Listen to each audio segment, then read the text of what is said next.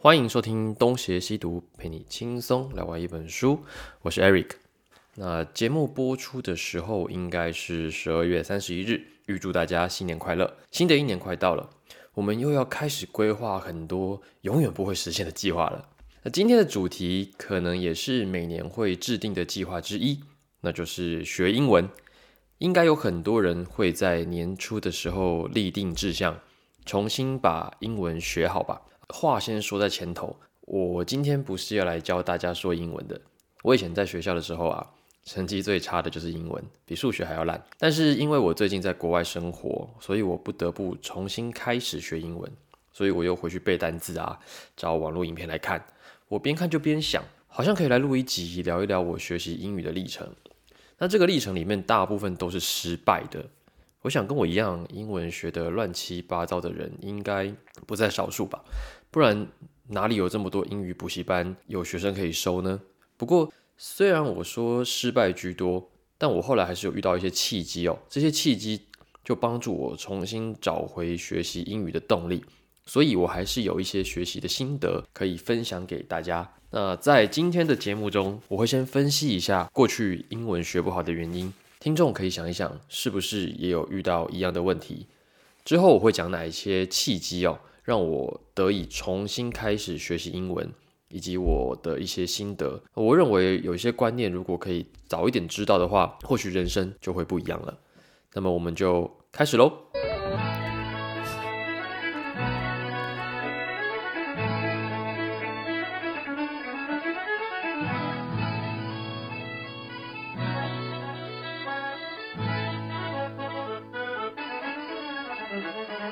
好。那我觉得现在学英文的环境哦，真的是很好，因为免费的资源有够多。你打开 YouTube 就有很多英文的教学影片可以看，而且啊，台北还有很多语言的交换活动，花一杯饮料的钱就可以呃自由的跟跟外国人交谈。这样说好像以前很烂，没有啦。其实我小时候的学习环境也没有到非常差，但是这种事情就真的就是一代不如一代嘛，上一代不如下一代啊。跟我的上一代比，我的成长阶段已经出现了大家说英文以及空中英语教师这种广播节目可以听，然后也有一些书是附 CD 的，那都可以去买。只是当时可能不会想要主动去做这事。那我们这一代就是所谓七年级后段班哦，好，这个讲法好老。我大概是国中开始学英文的，就是学校开始会有英文课。那小学的时候呢，我记得我们小学是没有英文课的，但是我们在补习班会学一点点，从 K K 音标开始，然后你知道，其实从 K K 音标开始就会一路烂烂到大学毕业，因为 K K 音标很难诶。好了，那总之我以前哦，常常是被老师打的，就以前的国中国小老师是可以打学生的，那他们会怎么打呢？他们基本上爱怎么打就怎么打，我就是被那种。热熔胶啊，棍子啊，教鞭啊，椅子的木板、藤条，反正你只要想得到的是条状物的，我大概都被打过。那被英文老师打的次数应该是最多的。我们的国中英文老师其实是一个蛮认真的老师，只是他越认真，我就越痛苦。我们那个时候国中一周大概有三到四天英文课，那基本上就是每天嘛。那英文老师每一次上课都会发一张回家作业。那那一张大概是呃 B 四吧，就是比 A 四再大一倍。然后那一张纸里面有一百多题的练习题，就是你看到一百多个空格，基本上就是要你不断的练习、练习、练习，再写、再写、再写。那你要是没有写完，隔天要交上去嘛，没有写完就准备挨揍。所以我基本上每天都会被打。那越打我就越不想学啊。所以久而久之哦，我就把对英文老师跟体罚的愤恨呃转移到英文上面。那听众可能听到这里就会问说：“那你干嘛不把作业写一写呢？对不对？”对啦，这个其实也有一定成分是自己懒惰，这个怪不得谁。可是哦，我觉得在国中国小的时候，呃，家庭因素真的是占蛮大的比例。就你你是什么咖，其实在你从小的家庭教育的时候就已经看得出来了。那总之哦，我家的环境相对来说没有这么好，所以我并没有在成长阶段养成学习的习惯。而且回想起来，其实国中、国小那段时间，好像真的不算是太呃太有意义。那个时候就是每天想要赶快长大，然后赶快离开这样。哦，话虽这么说，但我也不是完全没有努力，就是我也不是真的每天就想说啊，我就懒算了，就这样子。没有，我也是有想过，那要不要想办法把英文学好？但当时不晓得是因为智力有限还是怎样，那反正就是学不起来。我现在想一想，我觉得当时有一些状况是应该要改善的，例如说，诶，以前就是一直考试，就英文老师就是疯狂考试，每天考试。那考试选择题就算了嘛，然后还有很多是那种呃填空题跟造句题，而且那个造句题啊，就你只要错一点点就全错。比如说你写一个长句子，然后那个句子里面可能有一个呃意思还是 let 还是什么东西没有写上去哦，那就不对。然后那整段大概一分两分三分，只要你错一个就全错。那那个其实很没有成就感，就是你你写一大堆对不对？你试着想要表达些什么，但是在当时那样子的学习气氛底下，你改考卷拿出来就是给你扣一大堆分数，然后你就觉得哦，那我学这干嘛？就反正只是为了考试嘛。这个是一点。那第二点，我觉得应该就是那种中英文脑很难转换的问题。这个可能会在绘画的过程中感受的更明显。就是你想要表达一段句子，你一定会先用中文的意思去过一遍。可是你用中文的意思去过一遍的时候，你就会讲出中式英文。那那个对外国人来说，他们可能是不能理解的。那这也是呃另外一个问题。不过这在国中的时候比较没有遇到。我觉得在国中遇到的就是一直考试，以及那种错一点就全错，还有体罚等等的，呃，非常地狱的一段时间。所以一到高中，我在高中的第一堂英文课就直接跟英文老师说，我再也不想学英文了，我讨厌英文。然后呃，老师看到我这样讲，哎，就是笑一笑。其实现在想想，自己那个时候真的蛮幼稚的，因为这根本就是我自己的问题，我却把我的这种愤恨撒到英文老师身上，而且是高中英文老师，这跟他没关系，对不对？而且当时我们那个高中的英文老师其实人蛮好的，是一个阿姨，我我当时比较小，所以叫阿姨应该没关系哦。她比较温柔一点，也比较送声一点。然后等到高二又换了一个英文老师。他也是比较温柔一点，而且他也蛮积极的人，其实很不错。我在想，如果我国中的时候的英文老师是他们的话，我想我的英文应该也不会像现在这么烂吧。不过这都是后话了。好，那等到大一，那大家都知道，大学的时候英文是必修，它是通识的一部分。那英文课有分大一英文以及呃听力。哇，那个时候的大学通识课的老师真的是很恐怖，她是一个极其严厉，而且说话极其刻薄的一位奇女子啊。我后来好像在一份报纸上看到她在其他学校的呃过激的发言而被学生检举，但我想这也是刚刚好，因为他真的是蛮刻薄的。那总之他对我们非常严格啦。后来。这个成绩果不其然的，就是非常的惨烈，大概就好像是三十分吧，就是死档是没救的那种。然后英听也是哦，英听是一位老教授的课，然后那个老教授的发音极其的奇妙，就是我根本听不懂他在说什么，所以我也不想要上他的课。那最后，反正我英听跟大一英文都被死档。然后我就一直拖着，一直拖到了大学四年级都快毕业了，才重修大一英文。那因为就是你毕业一定要过嘛，所以就是重修。但我觉得很幸运，因为当时我修到一位老师，他叫做郭代宗。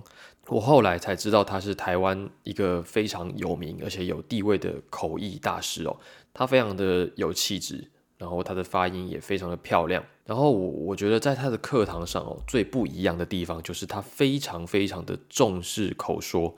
那他上课是怎么样？就是他一定会把我们修课的每一个同学都抓到讲台旁，就是他坐的位置的旁边，他要一个一个听我们的发音，而且他。听我们的发音，他不是要求我们一定要做到非常的标准，百分百的像外国人，不是，他只是大概听一下，不会纠正太多，除非真的太离谱。然后我觉得他也很常鼓励我们开口说，那我觉得这是第一个重新鼓励我学英文的老师。虽然说等到大四才开始，真的是太晚了，但我觉得就。至少是一个开始。我觉得那种从小从以前对英语的怨恨，在他之后产生了一点变化。那接下来就是一些呃契机，就是在我毕业之后，我曾经有一年的时间是在菲律宾当教育替代役。那么我的工作就是要教菲律宾的华人高中生中文。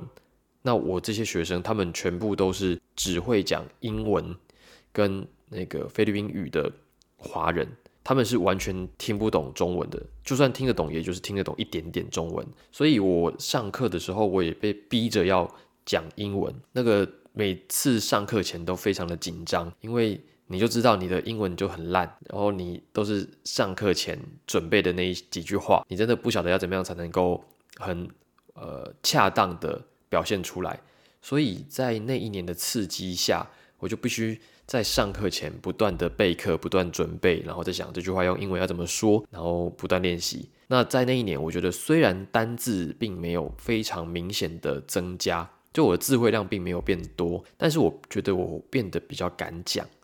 而且呢，因为我当时在菲律宾生活，那生活中你到处都得讲英文。有有些听众朋友可能不知道，呃，菲律宾其实主要的官方语言除了他们的菲律宾话之外，就是英文。他们也是全世界第三大吧说英语的国家。那么我在这样的环境下生活，我如果想要正常的跟别人交谈，那么我英语就是势必要加强的。所以我在那一年，我自己觉得觉得我的口语能力就越来越好。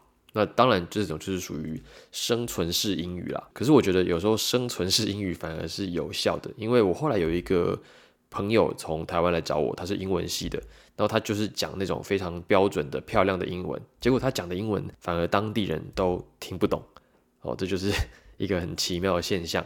然后在呃退伍之后，我又去了大陆工作。主要是在北京跟山西一个叫做平遥的古城。那么平遥古城是欧美旅客很喜欢去的地方。那我我是在平遥的一间旅馆工作。那我有时候真的是会遇到那种，我一整天遇到的旅客全部都是欧美人士，所以我几乎一整天都没有讲中文。这种情况在平遥的时候很常发生，在北京的时候其实也很常发生，因为每天都要遇到这么多的欧美旅客。我后来就越来越习惯的讲英文，虽然讲的不标准，可能有很多不正确的地方，但是当时真的是顾不到正确不正确了，就是你要把意思传递出去啊，你要跟人家说你要怎么样呃 check in，怎么样 check out，然后你住宿要注意什么，你要去哪里吃东西，这些资讯你要告诉他们，所以那真的就是逼自己尽可能的把意思传递出去就好，所以我觉得那个对口说来讲是一个很好的练习机会。那么。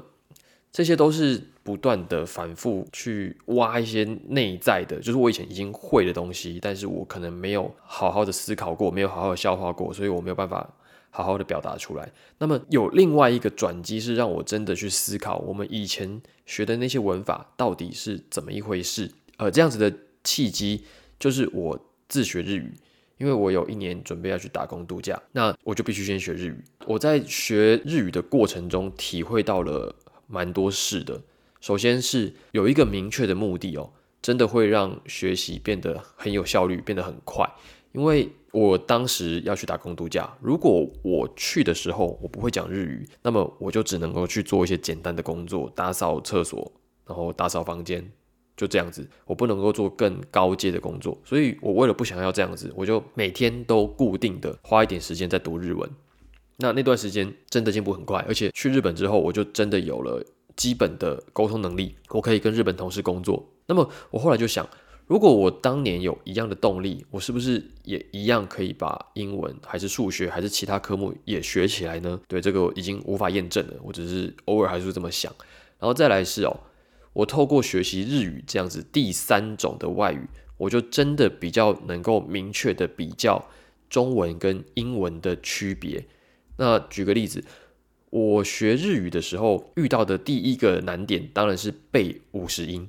那第二个难点就是五段动词哦。日文的五段动词，它的意思就是说，每一个动词会依照它的发音产生不同的语态。例如说，有原形动词，然后有一个动词的被动式，就是拉雷鲁，或者是使役动词萨塞鲁，像这一些的语态会在一个动词里面产生。五种变化，那么在这五种动词的变化之上，还要再加上时态，比如说 stayed、stayed up，像这这一些时态再加在动词上面，那么这样子的动词变化就多少跟英文的动词有一点相似了，又或者说。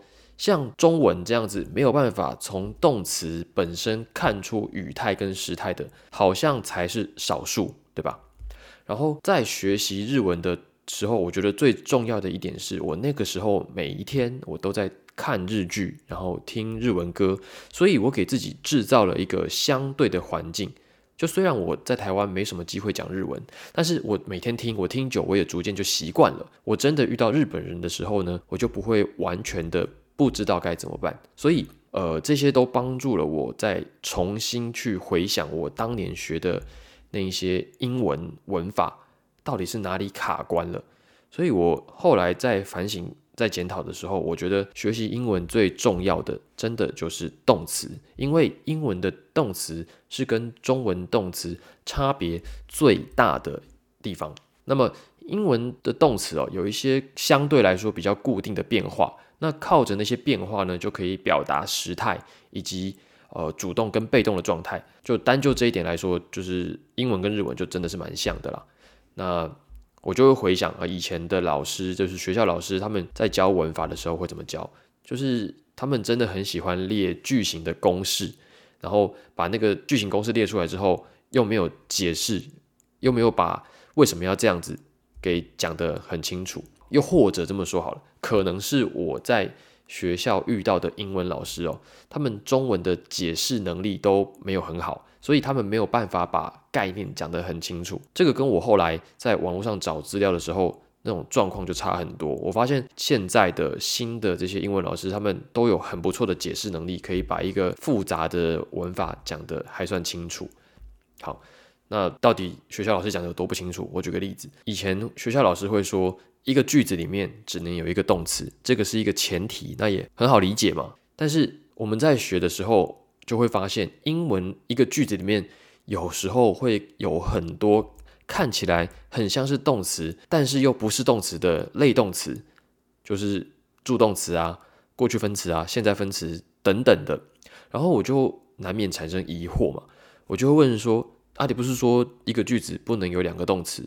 啊，为什么现在看起来有这么多动词在里面？那当然就想要知道为什么，但是我都没有得到一个能够说服我的说法，我就觉得呃，这种就是自私一粉，就你没有办法透过老师的讲解，然后清楚那个概念。那我举个例子哦，有一个句子，I am watching TV，我正在看电视，I am watching TV，这个句子哪一个是动词呢？这大家都知道，am 才是动词嘛。我们说这个叫做 be 动词，像是 am、is、are 都是。可是我以前国中的时候，我就不管怎么看，我都觉得 watching 才是这个动词的动作才对吧？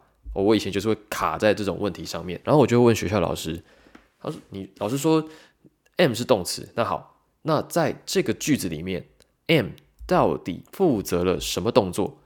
然后老师就会告诉你说：“哦，am 没有意思，但是 am 是连接 watching 的词，所以它是一个助动词。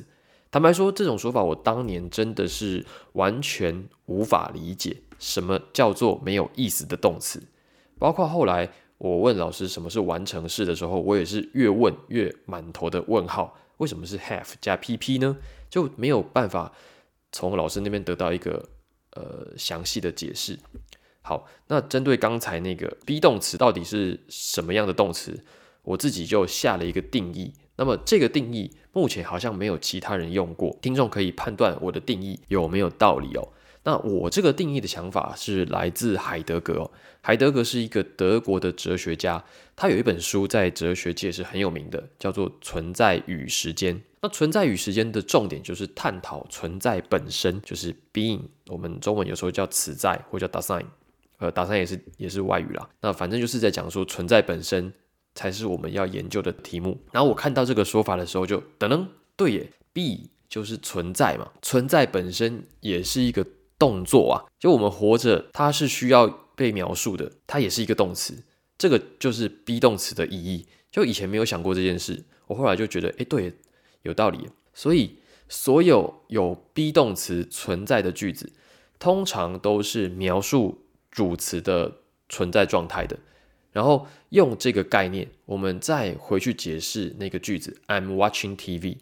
如果我们只说 "I watch TV"，那这句话里面就没有特别的关注我，没有关注我们的主词，因为它这个句子只是在讲说我看电视一个简单句。但是 "I am watching TV" 的重点是我 am 在这里表达的是当下的意思，所以 I am 就是我当下存在。但是存在本身已经是个动作了，你后面跟着的那个词就不能够是一个动词，可是又要能够补充我当下的行为，那么这个时候就需要用到 watching 了。我们用这个概念再顺着往下讲，am 代表我现在正在做什么，那么就表示说我是不是也可以用一样的逻辑去描述我在过去的某个时间点正在做什么呢？那么我就想到。I was watching TV，这句话就可以成立了。我以前不能够了解的一个点是，为什么现在进行式的 watching 居然可以用在过去式呢？但是我现在知道了，表达时间的其实不是 watching，而是 was。那我们就知道 was 代表的是描述主词在过去的某一个时刻的当下的状态。那么，如果要讲未来的当下状态呢？我们刚才不讲说现在的当下、过去的当下以及未来的当下？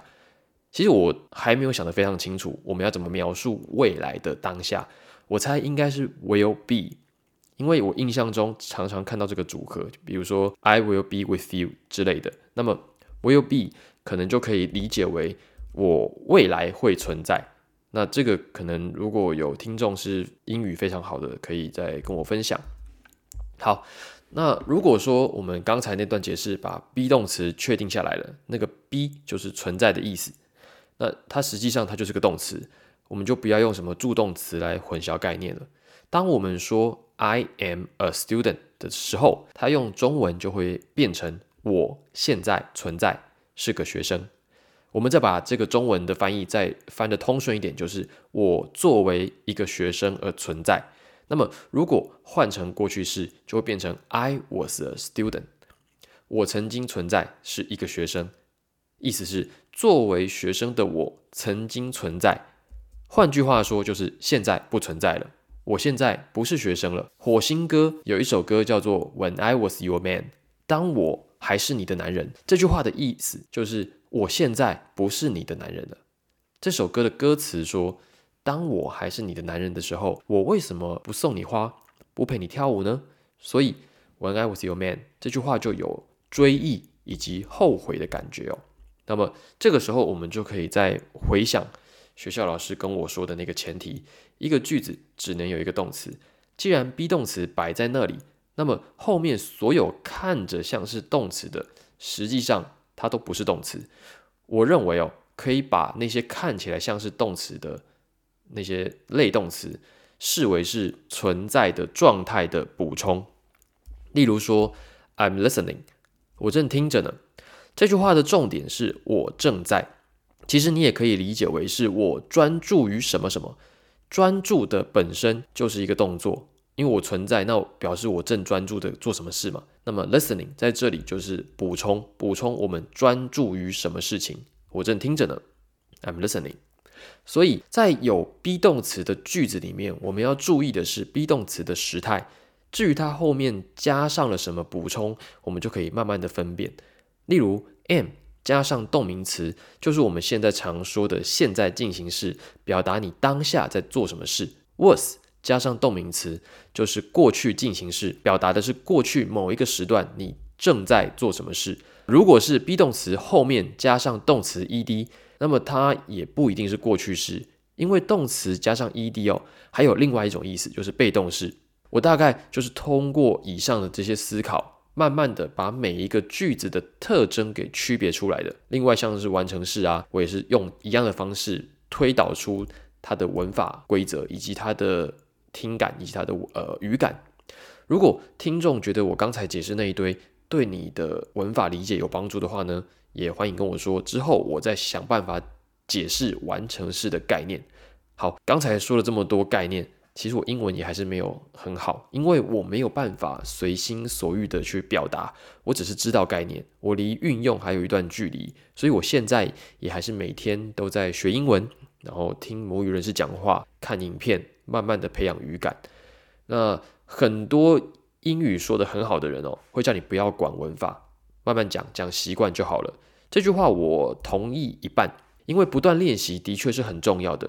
所以这我同意。那么我不同意的地方是什么呢？就是我觉得哦，文法还是需要去理解的。会叫你不要管文法的人，很多都是从小就开始学的。他可能在国外长大，或者他小时候就去那种全美语的安全班，他对于文法的规则都已经是内化的。他当然觉得不需要再去管文法了。可是如果你是长大之后才开始学英文哦，那么我觉得理解还是很重要的。只是看你要如何的理解文法。如果你只是不断的去背公式的话，那的确是一点屁用都没有。最近已经有很多人在讨论人工智能未来能不能同步口译，让我们带一个机器就能够跟外国人交流呢？我认为哦，这种技术在未来应该是可行的。以后的人或许真的能够靠某一些穿戴设备去克服语言的障碍。可是这种技术。应该没有办法在近期就发展的非常的完善，所以我觉得学英文应该还是必须的，至少在未来的十几二十年还是这样吧。我小时候啊，真的不觉得学英文有什么重要的，反正我就不要出国就好了嘛，也没有什么讲的机会，因为在台湾当时外国人也不多。那等到我长大去其他国家之后，我才深刻的感受到英文的重要性，因为我要跟别人沟通，日常的交流我都得讲英文。我不会也不行，而且现实一点的说，这个世界还是以那些英语系的国家为主在运作的，最新的资讯都是英文，你看不懂，你就是慢半拍，要等人家翻译。那么也因为这种天然的优势哦，有很多白废物，就是在欧美国家混得不太好，跑到亚洲来的白人，他们其实没什么本事，但是他们依然可以靠着教英文来赚钱，这个不是老天爷赏饭吃是什么呢？可是没办法，事实就是这样子嘛。然后呢，我觉得语言学习本来就是相对困难的，因为我们会不断的忘记。就算有一些人使用了记忆曲线来帮助学习，那么也就只是抢救多一点我们遗忘的东西。所以我觉得，其实学语言真的是蛮没有效率的。你只能够不断的想办法投入，然后。看看最后能够剩下多少成果了。网络上有很多教英文的人，好像都是从小住在国外，不然就是从小在英语环境下长大的。我有时候觉得他们来教英文没有什么说服力，因为他们不是学会，他们算是那种天生就会。所以相较之下，我就更喜欢赖世雄或者是大陆的罗永浩那样子的英文老师，因为他们是真的靠着苦读硬干把英文学起来的。那那种就更有。鼓励我们学习的标志性的作用。好，最后我们来下个结论。我觉得听众如果打算新的一年重新开始学习英文，那么第一件要做的事情就是调整好心态，不要设定一个自己达不到的目标，期待值可以放低一点。我觉得细水长流是最重要的。我有时候跟一些学中文的那些白人聊天，他们多数也只能够讲的非常简单的中文。可是他们并不会觉得这样有什么不好，也不会有什么压力。我们学英文也应该要有这样子的心态，然后再来是不要太在乎口音。以前学英文的时候啊，讲话发音不标准，就会有些人在旁边靠腰。我觉得这种行为是非常不可取的，蛮讨厌的啦。就是中文也没有看你说的多标准。